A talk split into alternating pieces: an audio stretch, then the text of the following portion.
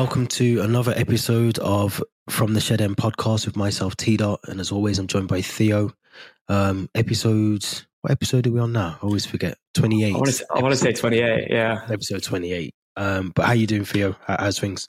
I'm good. Good. It was good to be back at Stamford Bridge on Saturday and get the three points after two defeats on the bounce. So um, back to winning ways. And otherwise than that, I'm going to move into my new flat next week, which I'm excited about as well. So Busy, busy happy period. days. Busy period indeed. Yeah. yeah, definitely. Um, as always, guys, if you're listening or watching on YouTube, you can follow us on our social social accounts on at From the Shed End on Twitter and Instagram. It's at From the Shed End with underscores between each of the words. If you search for us on YouTube, you can find us at From the Shed End as well. Like, subscribe, comment, interact with us as well. We like all of that stuff. But let let's take it to Saturday, Southampton big game. Ended at top of the league before international break, which is good. Uh, results going our way, but let's take it back. Back to back defeat. Before that, we spoke about that in the previous episode. But coming into this game, we did have that sort of enthusiasm again that we were going to win. So, what was your thoughts on on the, the sort of line up the game? Obviously, being there as well. What was your thoughts on all of that? It was a very wet day at, in London. That's what, I think it was wet start everywhere. off there. Yeah, got absolutely drenched um, walking back from Stamford Bridge at the end of the game, but it was good. It was good. Honestly, a good way to get the three points after, um, you know, as I said, two defeats on the bounce. Um, it was a confidence booster as well. I felt because maybe, you know, when you have two defeats, you start to think, get a bit nervous. You start to think, you know, is this the right way, right approach to games? Is this the right way forward? But I felt, you know, well, I think we'll touch on it later. But the referee didn't really do as many favors in the game. I felt VAR didn't until the red card. But I felt, you know, things could have been 2 0 at half time and that would have been a really comfortable second half. But, you know, Premier League being Premier League, it wasn't that straightforward. But line up, I thought it was good, good choice. I'm really pleased that Tuchel's finally started Loftus Cheek, the first start of Loftus Cheek under the, the Tuchel era. And it's well deserved. Chalobah back in the team and he did superbly at centre back. And again, well deserved. And then I kind of wanted to question the subs that he made, Tuchel, Mm. but they really paid off. So I can't really question them. You know, when I, when I saw Jorginho come on and even Barkley, I thought we're looking for a goal here. How are these two going to get a goal? And then Jorginho wins us the the free kick that got um, Ward Prowse sent off. Yeah. And then Barkley put in that pass that Perfect was, you know, perfect pass to Azpi, who then assisted um, Werner. And if that's Pogba Fernandes, Twitter would be going into, you know, going crazy. So it's just, you have to praise Barkley for that pass as well. So fair play to Tuchel for getting those subs right and changing the game in the second half. But, um, but no, it was a, it was a good three points. You know, when you, you look at the scoreline three one, even though those two goals came quite late in the second half, I felt you know it was quite comfortable. Um, I do wonder had we maybe got that second goal had we had they we not been had they not been ten men, but um, but no, quite a comfortable game I want to say, and um, three points. And as you said, results went our went our way over the weekend with other games. You know, United um, drawing to Everton, City and Liverpool drawing, so it was the perfect weekend to be a Chelsea fan. Yeah, it was good. It was a good lineup. Um, obviously, Ben Chilwell was a, for me, was a surprise. I wasn't, I wasn't sure if he was going to start. Um, obviously, the form that Alonso's been in, it was um, not that it was questionable. I think he, you know, he had he had moments in the game where he did worry me. I mean, obviously, we can talk about Liv- Livramento, who at times had him on his toes, um, especially for the penalty. You know, it was a very good um, bit of skill from Livramento to to get away from. Um, there was like a small touch just as he sort of takes the ball away from Chilwell. There's an additional touch which wrong foots Chilwell, mis- misjudges the, the whole sort of tackle completely, and it is a penalty. But um, apart from that, I think he played really well, and obviously he got a goal as well. I think he assisted the Chalobah goal from the corner, which I thought was was a you know a brilliant goal, brilliant piece of um, set set piece play, really, because Chalobah's left unmarked at the back. I think it's Ward Prowse or it's Ward Prowse and Kyle Walker Peters who are the, the nearest to him, and one of them out of the two should be, you know, as touch tight as, as possible to Chalobah, and they just they just allow him that extra bit of space. I think it's Loftus Cheek. It kind of dinks Yeah, it on, he- onto to. It's a Loftus Cheek assist in the end, but from a Chilwell Yeah. corner. But that Yeah, Loftus. Cheek header just takes the ball to Chilwell, who's unmarked. Yeah, great header actually. But it was a brilliant header, brilliant goal. Glad that he's got another one under his belt as well. Um, in terms of, of Southampton, I do feel like they're lacking, um, you know, a Danny Ings, and you do worry about Southampton. I mean, um, a Chelsea fan, it doesn't really bother me. But I think in terms of the way that Southampton have done their recruitment over the years, you think about how many big names they've had come through. You know, Chamberlain, Mane, um, Theo Walcott, Gareth Bale was there at one point. They've had a lot of players who've gone for big money and they haven't really recruited the best over the years. So, um, as a Southampton fan, that must be worrying. But I do think, in terms of the way that Southampton started the game, there was there was spells where I thought they might give us a bit of trouble. Obviously, Nathan Redmond trying to play a bit more sort of a central forward role um, doesn't really help. And I think you know with five at the back in terms of Azpi, uh, Chalobah, Silva, Rudiger, and uh, Chilwell, it was just difficult for Southampton to to break us down. And I think that was, you know, it was back to the, the Thomas Tuchel way that we know, you know, in terms mm. of being able to be solid at the back and having that sort of fluid, um, you know, the wing backs as well, being able to push forward when they need to, but dropping back as well. So I was impressed. And like you said, you know, Ruben Loftus Cheek getting a start was, was something we've all probably been shouting for as Chelsea fans for a very long time. Um, so he put in a brilliant performance as well. But um, Timo Werner, let's talk about the goal that wasn't allowed. I think it was a foul from Azpilicueta on Kyle Walker Peters. How is it a foul? What, it's what ridiculous. Point is it a foul? It's they, they took it so far back that probably Maurizio Sarri was still our manager at the time. It was it was honestly it was a joke, and they even showed it on the big on the screen at Stamford Bridge, and the Stamford Bridge started going crazy. And I don't know. At first, I thought maybe there was a handball in the penalty box or something like that, or a foul, you know, a push in the penalty box, something that maybe resulted in you know the player, you know, Werner being unmarked and scoring. But no, it was a foul on, that Azpi did on. I don't even think it was a foul to start off. It was very very soft, and um, you know, it was at least two three minutes or you know at least a couple of plays before the actual goal. So it's just that's when I think VAR is just it's there to do it, but at the same time you don't need it like that. You don't need it like that at all. It should be there to review kind of clear, you know, mistakes from the referee, whether that's a red card, whether that's goal line, you know, the ball crossing the line or not, whether that's um, a penalty, but just not something, a foul that was committed, you know, a couple minutes before a goal or something that happened that didn't actually affect the play of the goal. And I don't even think Southampton fans complained, um, Southampton players were complaining to um, Atkinson. So it kind of goes to show that even they didn't really expect the goal to be ruled off. So um, no, that was ridiculous. And then I think I put a tweet up at halftime fuming with VAR because it's just, I think we, we only 1 0 up. And when you're 1 0 up at halftime, anything can happen in the second half. But 2 0 up, which I know fair was a great header from Werner and he deserved yeah. that goal. So I'm glad he got that that goal to make it 2 1 in uh, 80 something minutes. But um, but no, for me, that VAR decision was complete. You know, it was abysmal. It was terrible. Yeah, it was it was shocking because I think you know, we've got to remember football's a, a contact sport. So there is going to be at points where, you know, you might put your, your, your hand on a player's back or just make contact with the player, which is why it's called a contact sport. And I think I agree with you. You know, there's only so many stages you should be able to take the, the, um, sort of decisions back to. And I think that was, you know, two or three stages of play taken place mm, since exactly. Then. At what point are we, we're going to draw the line in the sand and say, well, hold on, that was a, a different um, part of play we've now moved on from that. It just mm. it just doesn't make sense to me. It wasn't even a foul anyway, so that's no. the more concerning thing. That and I, I always use this example. I always use this example, but FA Cup final, the yeah. handball on from Ayoze Perez that led to the yeah. Tielemans goal. That was almost the play right before the assist, I think. So if you're going to rule it back, you know, for three or four plays before the actual goal, where was yeah. that in the FA Cup final? Like, it's just ridiculous.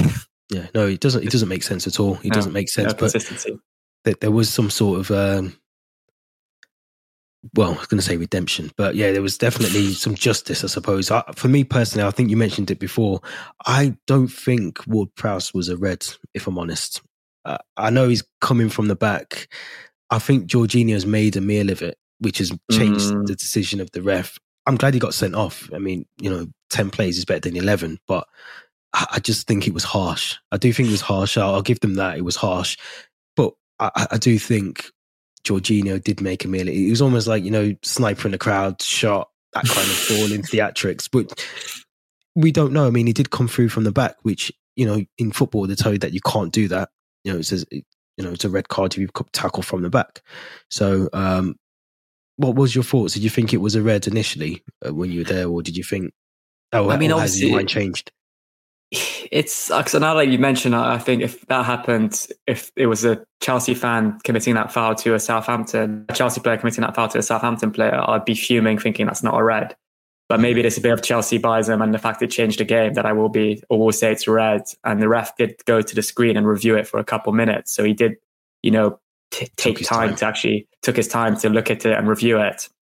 And I think he did explain um, that it it was the actual intent that it could have been very very dangerous. That's why it was sent off. And as you said, sniper in the crowd type of reaction from Jorginho. He was actually hurt, was he? He, yeah. he got up kind of very soon after, but he tried to make a meal out of it to maybe get Ward Prowse um, sent off. The one thing I will say, he got nothing of the ball, and you know, it's kind of a dangerous part of his foot, you know, pointing towards Jorginho's ankle. So that's when you start to think, you know, slightly different, you know, a couple centimeters up or a couple centimeters yeah. below, and that could be, you know, a very very bad challenge that could actually have Jorginho off on a stretcher.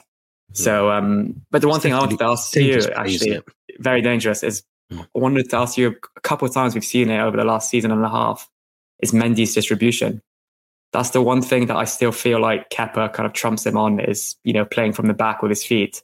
Yeah. A few times we've seen it now where Mendy kind of, you know, tries to clear it or pass it. And he kind of, you know, fumbles his pass. And I think it was Porto Atletico in the Champions League last season. I think he redeemed himself straight away with a save afterwards. But we saw it. He kind of, you know, plays Jorginho and, you know, a dangerous ball to Jorginho. Bad very bad ball. And I think um, you know, Ward Prowse obviously sticks a foot out because he knows that if he wins that ball, he's in a one on one with the goal. So um, mm. it makes sense. But I still feel like Mendy needs to improve on his distribution if he wants to be kind of really counted as, you know, one of those top, top keepers in the world. Yeah. If I had to pick out some crit- criticism of mm. Mendy, he's probably that, that he hasn't yeah. got He's not very good at distributing the ball, like you say. Um, he's definitely not good at playing it out from the back because we've seen that on numerous occasions now as well. Um, if we could mold Kepa and Mendy together, we would probably have the best goalkeeper in the world because there's parts of Kepa that I like. There's definitely parts of Mendy that I like, but having the two of them together would be brilliant. Um, uh, it hasn't really troubled us as such, but no, it, it can, yet. you know, not yet, but it can creep in. And I think the more, obviously, that's the, the Tuchel way of playing and the style of football that a lot of clubs play now in the Premier League is to play out from the back. So you have to be confident in that. You look at Ederson, he's probably the best at doing that in terms of playing out from the back for City. He almost sometimes he's playing sweeper, he's playing central defense because he's that good at it and he's, he's good on his feet. So I think that's what separates, I suppose, a goalkeeper that can play out from the back mm. is someone like Ederson who is brilliant at it. Um, probably not the best goalkeeper in my opinion in the Premier League. I'd still put Mendy ahead of him. Um, but if we're talking about playing out from the back, Ederson's head and shoulders above him because mm-hmm. he can actually do it better. So it's a tough one. I think Mendy is good. Def- I agree with you. He's definitely got to get that sort of part of his game mm. nailed down a bit more, um, especially now that we're seeing the, the best, I think, of Kepa as well. It could only be a matter of time, you know, a slight injury that keeps Mendy out, or um, I'm thinking of maybe African Cup of Nations. Would mm. he be going there as well? Um, I think so. I still still wondering if that's going to be held in January and if Senegal, because I know Ziyech is not part of the Moroccan team anymore, but yeah. I think I think Mendy will play a part of Senegal in January. Yeah. Yeah. So if he does go, you know, Kepa comes in. You know, it's mm. a it's a if he plays well for that you know period of time that Mendy might be away. Do you for, drop him after? Mm. Do you? Yeah. Do you? Do you even bring him back into the team? Is he going to be warming the bench because Kepa's playing really well? And as we we, we know, Kepa can play out from the back. We've we've mm. seen that as well. So um, it's going to be interesting. I think it'll be it'll be it's a good dilemma to have in a way. You know, I'd rather have two goalkeepers that are a relatively good quality, but obviously you can only play one goalkeeper. So it's good to have two it's a, it's a good headache to have, I suppose. Um, but I agree with you. You know, he's got he's got to sort out his feet and his distribution. His his thinking of doing things has got to be a little bit better as well. So mm. um, hopefully that comes with time. I think that's just going to come with time, practice. Um, you know, the the sort of calmness, I suppose, of the centre backs as well. Um, that sort of playing together all the time that might come, but we, we don't know. Um, but I just wanted to mention as well because obviously we've we've watched the previous couple of games where we haven't really had shots on target, and I think we had 20 shots in total.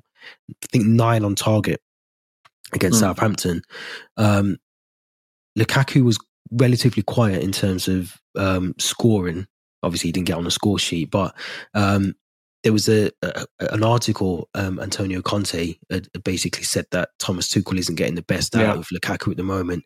Would mm. you Would you agree with that? I think we saw what he's capable of doing in his first couple of games against Arsenal and even um, Champions League, you know, his heading ability against Zenit. But I think he, as you said, he has gone a bit quiet recently. And I do think that's maybe the football we play and the formation we play with Tuchel. And then maybe he hasn't really had many games yet with Mason Mount potentially, you know, who's maybe our most creative player. Or even Reece James. We know how good Reece James is with, you know, delivering the ball into the box. But um, but yeah, I kind of do agree with Conte. I don't think we've seen the best of Lukaku yet. I'm ex- still expecting a 20 goal season from him. I think he's on, um, how many goals is he on now? He's on, I want to say three or four, three Premier League goals. I think it might be four Premier League four. goals. Or maybe two three. against two against Aston Villa, one against Arsenal, I think. Yeah, but um, three. but yeah, I, I, think I saw you know with Vardy and um, Salah on six now. You're starting to think you know this is when the you start to look at who's in the race for the golden um, the golden boot. But I do kind of agree with Conte, but at the same time, maybe he got so you know used to Italian football, and you know he did come relatively late in the transfer market to Chelsea. I think midway through August, something like that. So I think still think maybe he needs um needs a bit more time under Tuchel to gel. But I I still think you know once we have that kind of bought him that service, he'll be fantastic. And yeah. I, we saw glimpses of that, you know, again in the Arsenal game when he was just bullying defenders, creating space for you know the wing backs and playing with his back to goal. But um, I do kind of want to see him a bit more on the ball as well. That's the one problem I think we he's, he's yeah. kind of dealing. But that's maybe almost a compliment to him that he's so good that he's just man marked out of the game by like three or four defenders at times. I think it was against um, the Juventus game. As soon as he get the ball, I think De Ligt, Bonucci, and maybe another player will just surround them, all three of them together. So, um, but yeah, I think you know with the amount of games we have in October, Norwich, but um, Brentford, Newcastle, those type of games, I'd expect him to score a couple in those. Yeah, and it's going to be interesting because I think when he was at Inter, he he did play with the two up top, didn't he? He had a, a almost like a, a, second strike partner in uh, is it Mart- Martinez? Lautaro Martinez, yeah. Yeah, so I think maybe Tuchel, obviously looking at when we played Man City, I did say it was the wrong game, and I, st- I still agree with that. I think it was the wrong game to try and play two up top. But I think if he's got like a Timo Werner up front with him, we'll probably see the we'll see more of Lukaku. And it's still early days. We're only seven games into the Premier League. Mm-hmm. I say only, but it's still relatively early into a season. Um, but I do agree with you. You know, October he's got to try and hit it. Well, October, and November. You know, those, those kind of key periods. He's got to hit the, the ground running, get a few goals. What he doesn't want to do is go for a period of games where he's not scoring or he's not playing well. Pressure starts to mount on him, and you know he's you know he's coming with 97 million which is still a lot of money. We know what he can do. So i think it's probably even worse because we the expectation we have of him is to to play the Inter Milan sort of Lukaku or the you know the 20 goal a season Lukaku. That's what we've, we've paid 97 million for. So that pressure is going to be building on him as well. But I'm confident he can do it. I think we've you know we're not I, I think especially when people non-Chelsea fans think of Lukaku, they think of the you know the Man United, West Brom, Lukaku, Everton, Lukaku, who was relatively young. He's adapted his game when he went to Serie A as well. Um, you know, he's, he's, definitely become a better player for it. So I think we'll get the best out of him. It's just early days, like you said, that link up with uh, Mason Mount as well. I think that's going to be a key part. It, Mason Mount being at the team, we've noticed that already when he came on on uh, Saturday. Mm the difference in the squad was was already there. You could see the difference. I think the first touch of the ball, I can't remember what play it was, but he just sort of took the player out of the game a bit and just you know ran past it. It was just those little bits of play that he can do is what I think we've been missing. Yeah, definitely. Um, as I said, the game on against Southampton, it was kind of one of the substitutions. Mount um, Barkley and Jorginho, they were fantastic when they came on. And I do agree, once we have that link up with uh, Mount and Lukaku, I do think he'll get that service, those balls that he needs. We saw it a couple of times, I think, in the, the Liverpool game at Anfield. Some good passes between, I think, Havertz, Lukaku, and Mount. Mm. I do kind of think, you know, I do like the Werner Lukaku, um, you know, front two. I do think Werner's capable of taking defenders out of the game or creating space for Lukaku. But um, I think it's just a nice choice for Tuchel to have, you know, that kind of dilemma, which kind of two players or three players to start up front. And we haven't even mentioned Ziyech or Pulisic yet. So, yeah. and even Hudson Odoi, who had a very good game against Southampton, I felt, um, you know, playing in his natural position. So I thought, you know, those are kind of amazing, you know, attacking um, options that we have to partner Lukaku. But I still think that the Mount Lukaku um, link up will be the most important for the season if we want Lukaku to get um, close to that 20 goal mark. Yeah, I'd agree. I'd agree with that. And I think hopefully we get to see that as well. Um, like we've said, there's some important games coming up, so fingers crossed we can we can see that from Lukaku. But let's talk about Antonio Rudiger, who at the moment is kind of sitting in limbo by the sounds of things. He's um, obviously clearly happy to stay at Chelsea for the right amount of money on his new contract that's currently sort of pending. But there is now interest from Bayern Munich, which has always kind of been there anyway. Um, obviously, the, the German link is there, but um, he's honoured by Bayern Munich's interest, but he's happy to stay at Chelsea, according to reports. Um, how do you think this is going to play out? It's kind of annoy- slightly annoying me now that he's flirting with these other clubs, and I do think, as I said in a previous episode, if it come come January, if he still hasn't signed that contract, I'm kind of thinking, you know, you're playing at Chelsea for the next five months, but are you really committed to the club if you still haven't signed the contract? And um, I do think this is a new trend now with footballers. We've seen we, we, we're seeing it a bit with Mbappe at the moment. It's almost letting their contract run out at the club mm. in the hope of maybe getting more money, you know, in terms of wages at their new club because they're not paying, um, you know, a big transfer fee that maybe they can allow to pay more wages and also a higher agent fee. So I think uh, maybe that's what Rudiger's agent is trying to do with him. You know, tell him if you run down your contract at Chelsea, you can get more money at another club, and I can get more money as an agent as well. But um, I still think he's he is committed to Chelsea. I don't see why he'd want to go elsewhere than Chelsea at the moment. He's playing under a German manager. He's got German teammates. He's you know probably one of our best players at the moment. He's really reliable, and we do need him at the end of the day. You know, we lost Tomori, um, you know, in the, in the summer, and I think Rudiger was probably a reason why we lost Tomori based on his form, and the same with Christensen, Silva, and even Chalobah in preseason. So um, I do think we need to sign him down to a new contract. I don't think we should be paying him anywhere near what he's buying. I think we're saying four hundred thousand. Yeah, something ridiculous like that, which is probably they can afford to pay that simply because um, they're not paying a fee for him from Chelsea. Maybe if they they're getting him on free, but um, if he wants two hundred thousand, I know that's a lot of money for a centre back, but you know, if you get in for two or three year contract on that money, then I say do it. But um, I just kind of bit fed up of seeing all these articles and rumors of him flirting with these other clubs. I'm seeing Madrid one day, I'm seeing Munich the next. There's always been that interest from PSG, and Tuchel's even admitted that when he was manager of PSG, he said that he wanted to sign Rudiger. So I still think it's a bit of interest from PSG that's still there as well. But um, but no, if it comes comes January, if he still hasn't signed a new contract, that's what I'm starting to think. You know, maybe he's not as committed to Chelsea as I thought. Yeah, and I think it's going to be it's going to be um, yeah, it's going to be sort of interesting because I think at the, the, you know obviously if we if we can keep him, you know he's he's been probably the best centre back we've had so far this season. Um, in term maybe in line with Thiago Silva, who I think is is obviously well experienced, world class. He's just on the other side of uh, his footballing years. So I think keeping Antonio Rudiger is key. I think paying him 400,000, I think Lukaku's on 325, but he's meant to be getting goals. I expect that from a striker. A centre back, uh, yeah, it just, it just seems a lot of money, 400,000 a week. And I would say that about any player, whether it was Mason Mount or whoever. I just, I just think, you know, 400,000 pounds is a, a, lot of money a week. And I, I personally don't see us even entertaining that kind of offer for, from um, Rudiger. I think we've offered 135, maybe increasing that up to 200,000 as a, as a sort of, you know, top level. But it'd be a shame to lose him. It's, it's, a, it's a weird one because I don't, I don't want to lose him, but I wouldn't want to see him, you know, do a, um, a an Aubameyang, I suppose, and, um, uh, you know, sort of go quiet Mm. You know, mm. you signed a deal, went quiet, stopped scoring.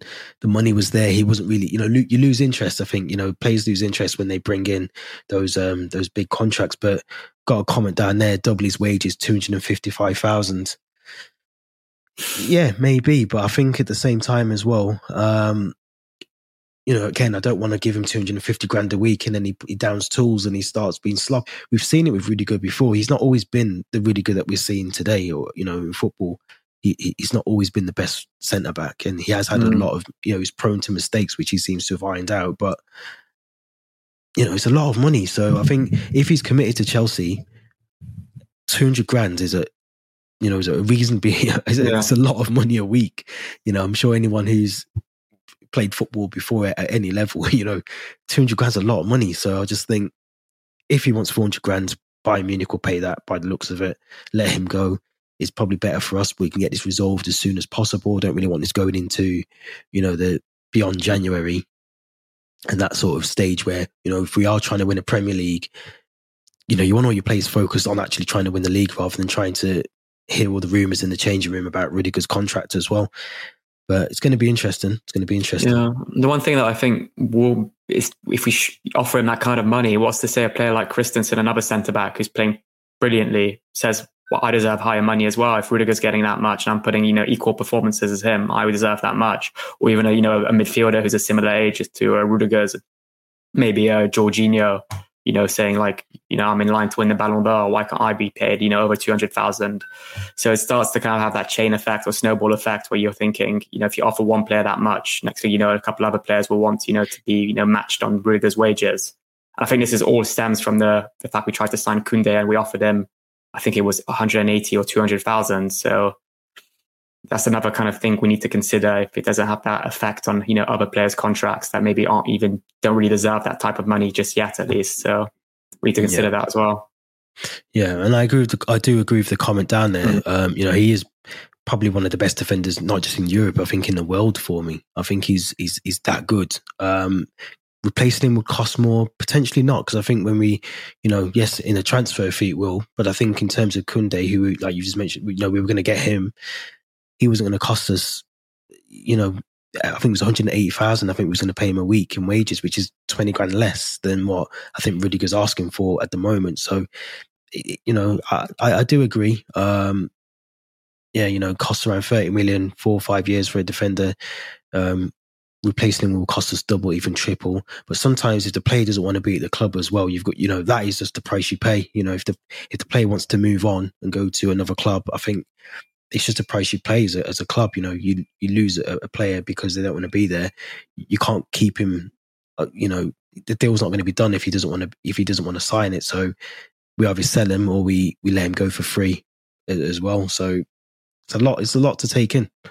Um, you know, it's a lot to take in. Again, I agree. You know, Silva will be gone, but I'm confident we've got Christensen still there. You know, we've still got um, Chalobah, and I'm sure if we do lose um, Antonio Rudiger, we will definitely replace him with someone of the, the same sort of um, capabilities as him as well. I think we'll we'll probably go back in for Kunde as well, and maybe even strengthen again. If, again, if we lose Silva, which is looking very likely, we'll end up bringing in more centre backs as well. Not offer eighty million for Tomori to buy him back as well. yeah, that's a, that's a Chelsea way of doing things, isn't yeah. it? So um, yeah, I think I think um, it's going to be interesting. I think we'll we'll definitely see um, how that one pans out as well. But another good bit of news, I suppose, if you're a Chelsea fan, Roman returns. Roman Abramovich is back in London um, officially. Not sure for how long. I think he's used an Israeli um, loophole, so he's he's got Israeli citizenship, which has allowed him to come back into the country, into the UK for the first time since 2018. Um, the the visit is purposely, I think, for visiting family, but Chelsea is also his family. So does that mean that he's able to come to a few games? Um, what's your thoughts if, if you can see Roman back at Stamford Bridge? It just had a little extra boost among the fans because we do miss him. I feel like he's quite a, you know, a character when he goes to Stamford Bridge. I know he's an owner, but above all, he's a fan of the club. You know, so um, we want to see him, you know, in his usual box um, above in the West Stand, and um, you know, even like I go to the game, so I can't really spot him. My eyesight's not that good, maybe, but even just seeing pictures or videos of him celebrating goals post game is, is quite special. I don't think we get that with any other owner of a club. So um, mm. it'd be nice to have him back. And I think as well as the players, I think we don't really see the start of Roman, but I think he is quite influential in the dressing room.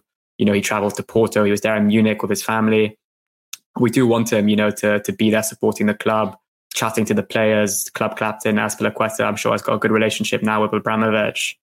So um, having him at Stamford Bridge, I think, um, for a game in October, if he stays that long and if he's able to get to the bridge, would be special. I definitely would be for the players, for the fans, and just for the club in general. Yeah, I think even just visiting Cobham, I think that would just mm, be yeah. being able to go there and speak to some of the players that he's potentially never really met. Um, apart from maybe you know Porto after the, the Champions League final, but just seeing him on a day to day basis, working on the training ground or having that closer relationship maybe with Thomas Tuchel as well, which is mm.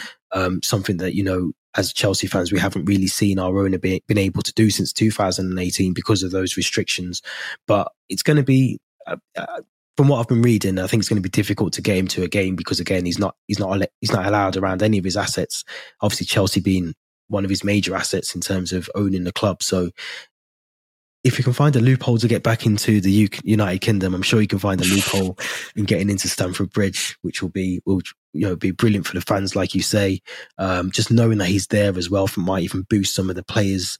Um, you know, just maybe to give them another you know ten percent. You know, work a bit harder, just knowing that he's there as well. So there's a lot, lot you know to take in, and I think it's it's just good to have your owner in the club, you know, in, in the stadium as well and around the club, like you said. So it's going to be interesting. I think he's here um, for a couple of months. I think. Um, obviously, he hasn't got a like a got got to go back anytime soon. So it'd be interesting to see if we can maybe get him a disguise and get him into Stamford Bridge or something. But um, it's going to be interesting. I just thought we'd talk about that briefly. So it's good to see Roman back in London anyway. Whether that's at Stamford Bridge, we'll we'll soon find out. I think in a couple of days. Um, next game being Brentford, so um, hopefully you might get get a little secret backdoor um, into. I was going to say Griffin Park. It's not Griffin Park anymore, is it? I can't Brent, Brentford Brentford Community Stadium. I think it's called go. now. I was going to yeah. show my age a bit there, but um, but yeah, let's hope Roman gets into some of the games.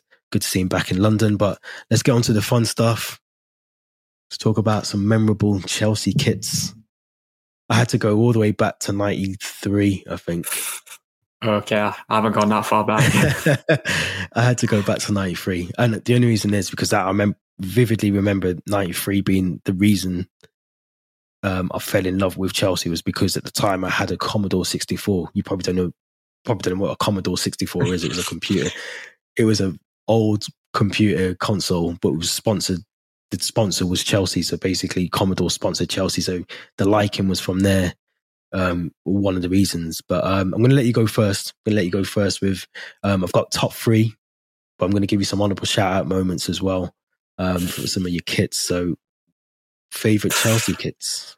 Let's I go. mean, it's quite it's quite easy to go back to the first Chelsea kit you owned, which was not actually. I look back at a picture of it now; it's not actually that nice, but it was the the grey um, Cudicini, um, I think 2003 2004 goalkeeper kit, and it had like a weird pattern on the back with Fly Emirates as the sponsor, and we still had yeah. the old um, Chelsea um, badge at the time with CFC and the, the kind of lion around it not that nice of a kit, but you know, it's quite memorable to me. But I still want to say it's one of my favorites. And I think it's quite when I say favorite kits, I want to kind of consider two things. I want to consider the memories we created wearing that kit, but also how aesthetically, you know, nice it is to look at and you know, to look at the players wear it.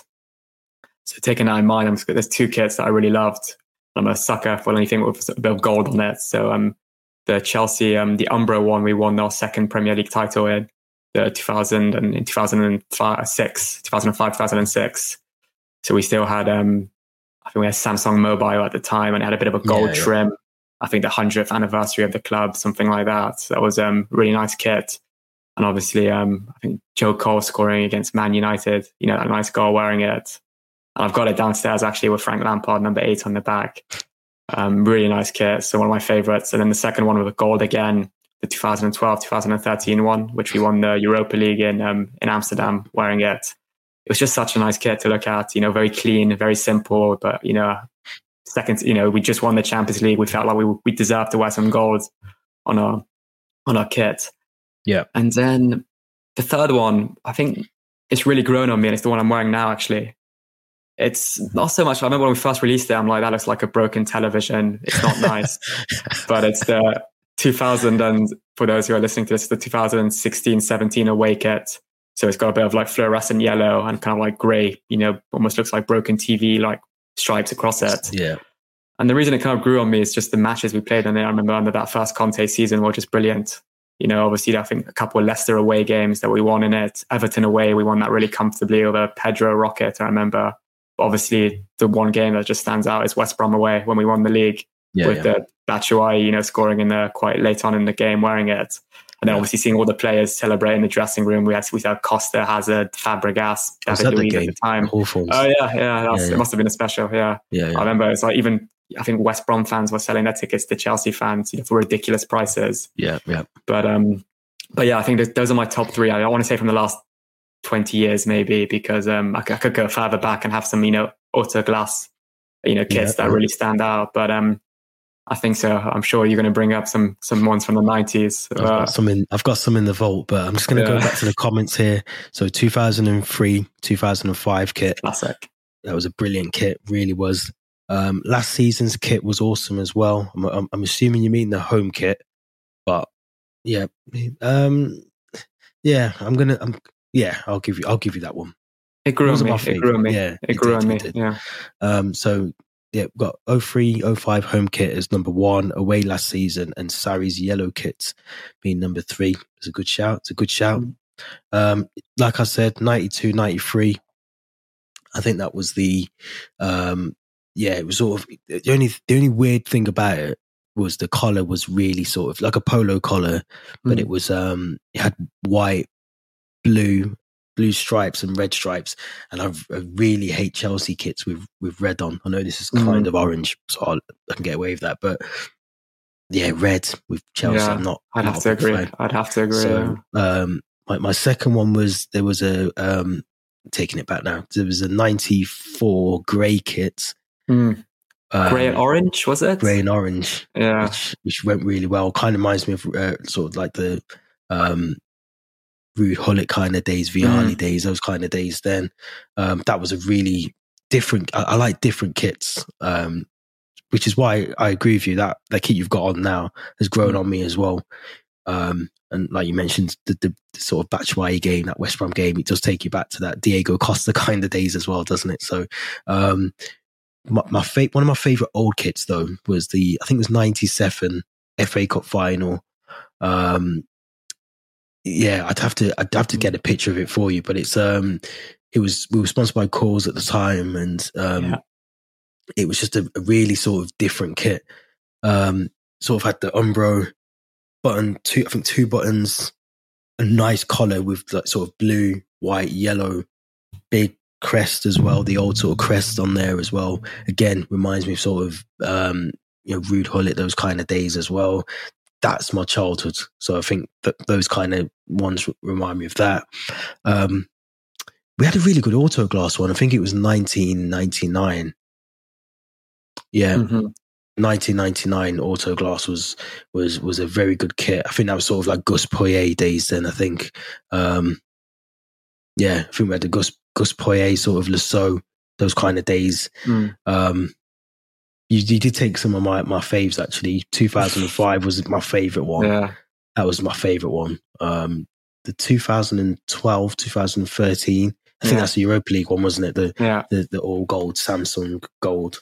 That was probably my favorite kit actually. Um, I don't actually wear it. I just, I can't wear that one. That's going to be framed. Um, but my, my favorite one actually is the one that I've got on now.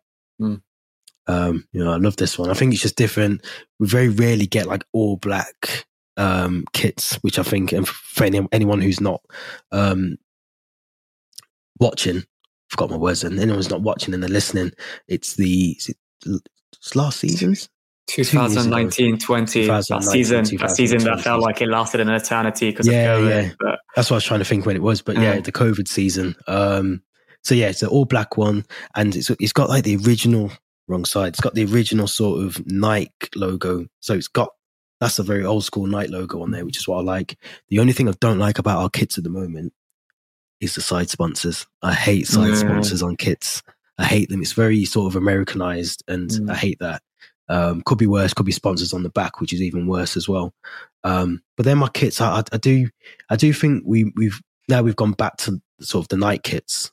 I prefer the quality of them. I think when we had um, I remember ha- having an, um, I think it was an Adidas kit, I think, and I, I played football in it, and it, it, was brand new as well, and um, someone went to tackle me, and the whole shirt just came apart, like literally just ripped. So they were never good quality anyway. Yeah. Um, so yeah, I was very, I was disappointed. Brand new, brand new kit as well.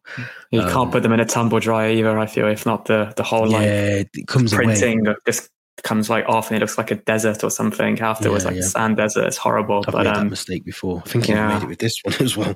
Um, but yeah, yeah, those are my kits. When yeah, definitely Gus Poyet uh, comment there. Gus Poyet, the So legends. I'd have to agree. Um, I think one of the kits I mentioned reminds me of Arjen Robben, the 2005 five, yeah. yeah. that kit just reminds me of Arjen Robben and, and, Frank Lampard in his prime as well. You got to think about mm. Lampard was in his prime then, so um, yeah, the Mourinho days, the good Mourinho days, yeah. yeah, the sort of Mourinho where he was charismatic and funny and um, you know all those things that we just wanted in a manager. He was doing that for us, so mm. th- those are my sort of favorite kits. But yeah. this is this is probably the overall favorite one. But the 2005 gold kit is probably my yeah memorable kit as well. Yeah, we've we've yeah. each picked an away one that I think Batshuayi has created a good memory for us in. I think West Brom away for me and Ajax um Ajax away in that in that black and orange yeah. one for you. Yeah, but um but yeah, and another, another thing about that 2005 2006 kit, I just remember being quite young and watching the Chelsea parade and all of the players were kind of you know still wearing. I think we just won the Premier League in 2006. Yeah, yeah. and it all came down the Fulham Road, and you know it was the season we were wearing those kits. So that's another happy memory, and I felt like we, you know, as I said, we deserve every time we wear gold. We have a bit of gold in our kits. It's the season after we won a big trophy, so I feel like there's an extra bit of element of you know making it a bit more special. So that's another um, shout as well. There's a surprise that neither of us have chosen this year's kit. Um, this is home kit anyway. The, the, away one's not too bad actually. I think the away ones are fine. We need um, to wear it fast. I feel to make a yeah. That's a good point. we, we haven't wear, no, we haven't, have we? I don't think. I'm thinking as well of the fixtures we have in October. Maybe Mal- Malmo away. I think is the one. I think we might wear an away kit. Yeah, but I don't know. Maybe Norwich. We might wear that dark one, or potentially even Brentford. We might wear the dark one as well. I think it's just a question of you know, whoever's in charge of this will look at the fixtures and think this kit needs to be at worn at least four times this season. Yeah. Even if we, I think like Newcastle last season, we could have worn our blue kit, but we wore that pink and you know yeah, pink yeah. and blue one. So it completely depends sometimes. And you know, if we're allowed, if we're able to wear an away one, we'll, we'll wear an away one. But we'll see. Yeah, I think. I mean, I I, I do like this season's one. It's, it's, it has grown on me a lot. I think when we first all seen it and the, the promo video for it was a bit bit crazy, but I think it has it definitely grew on me. And I think obviously winning the Champions League and getting the sort of champions on Europe from the back, I just had to get that because I think in a couple of years I can frame that one as well and just have it there. Um, but yeah, we haven't really, it's not kits, but I do love the training gear as mm. well. I think the training gear is definitely, um, which I still haven't got. So I'm ashamed that I'm even bringing this up. Um, I need to get the sort of, um, the turquoise sort of, yeah, Champions League one. ones. Yeah. Oh, I've got to get that one because that's, that's um I don't know if it's on the website actually. I, I think that's why I haven't got it because I'm sure I was trying to find it on the website. I can't find it. So, um, yeah, there we go. Turbo Timo with the lightning at the side of the kit.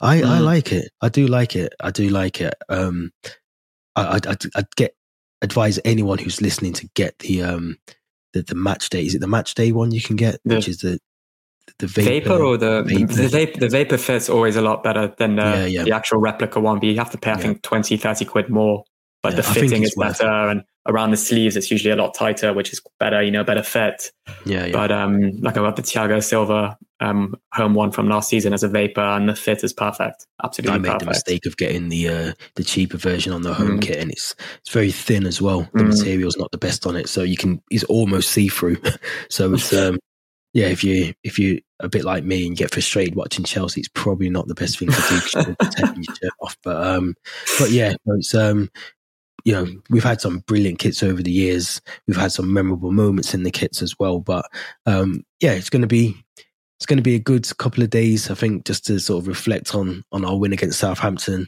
Hopefully, I think we haven't mentioned, but I think Reece James has gone to um, the the England squad he's he's been pulled out now, hasn't he? He's he, okay. they, uh, they've replaced him with Ben Chilwell. No, because he was still training in a swimming pool and wasn't you know training on the on the pitch. So they've replaced him with Ben Chilwell and former Blue Tammy Abraham's now in as well, which is yeah. well deserved. I feel so they deserve it, both of them. I tell you what, it would be brilliant. We had Tammy Abraham and uh, Lukaku up front. It would be, That'd be a nice partnership. I it think. would actually work. It would actually yeah. work. I think. Um, it's a shame, but yeah, it's good to see. Obviously, Tammy's in the in the squad as well. Yeah, I think we'll, we'll cover that on a future episode. Players that we've regretted that have yeah. left Chelsea. I think. Yeah, definitely, definitely. But as always, guys, we've come to the end. So, um, yeah, if you're listening or watching, I should say, you can obviously see on the screen at the bottom our social accounts are there. But for those on Apple or Spotify, if you're listening on the podcast, it's at From the Shed End on Twitter. And on Instagram, it's at From the Shed End with underscores between each of the words. And again, you can just search for us on YouTube, From the Shed End. We should come up. Subscribe to us, please, and just give us some comments, some likes. If you've got better kits than we haven't discussed, let us know. There's been loads of kits that we haven't mentioned as well. Um, give us your thoughts on Roman returning. Rudiger's contract as well. Would you pay him 400,000 a week? It's a lot of money. Is he worth the money? Let us know. And we'll be back for the Brentford preview as well, which is, um, I think it's Saturday kickoff, isn't it? I think. Saturday in two weeks, yeah. Yeah. So we'll be back for the Brentford one. We'll um, we'll definitely be discuss, discussing the, the plays that we let go, um, and we, we we now regret. There's definitely a few that I can think more, off the top of my more head. than a few, more than a yeah. few, I think. So um, yeah, we'll definitely be covering that on the next episode as well. But for everyone who's been listening or been tuned in, Thanks for listening. This has been episode 28 of From the Shed End podcast with myself, T Dot and Theo. Thanks for thanks for joining us.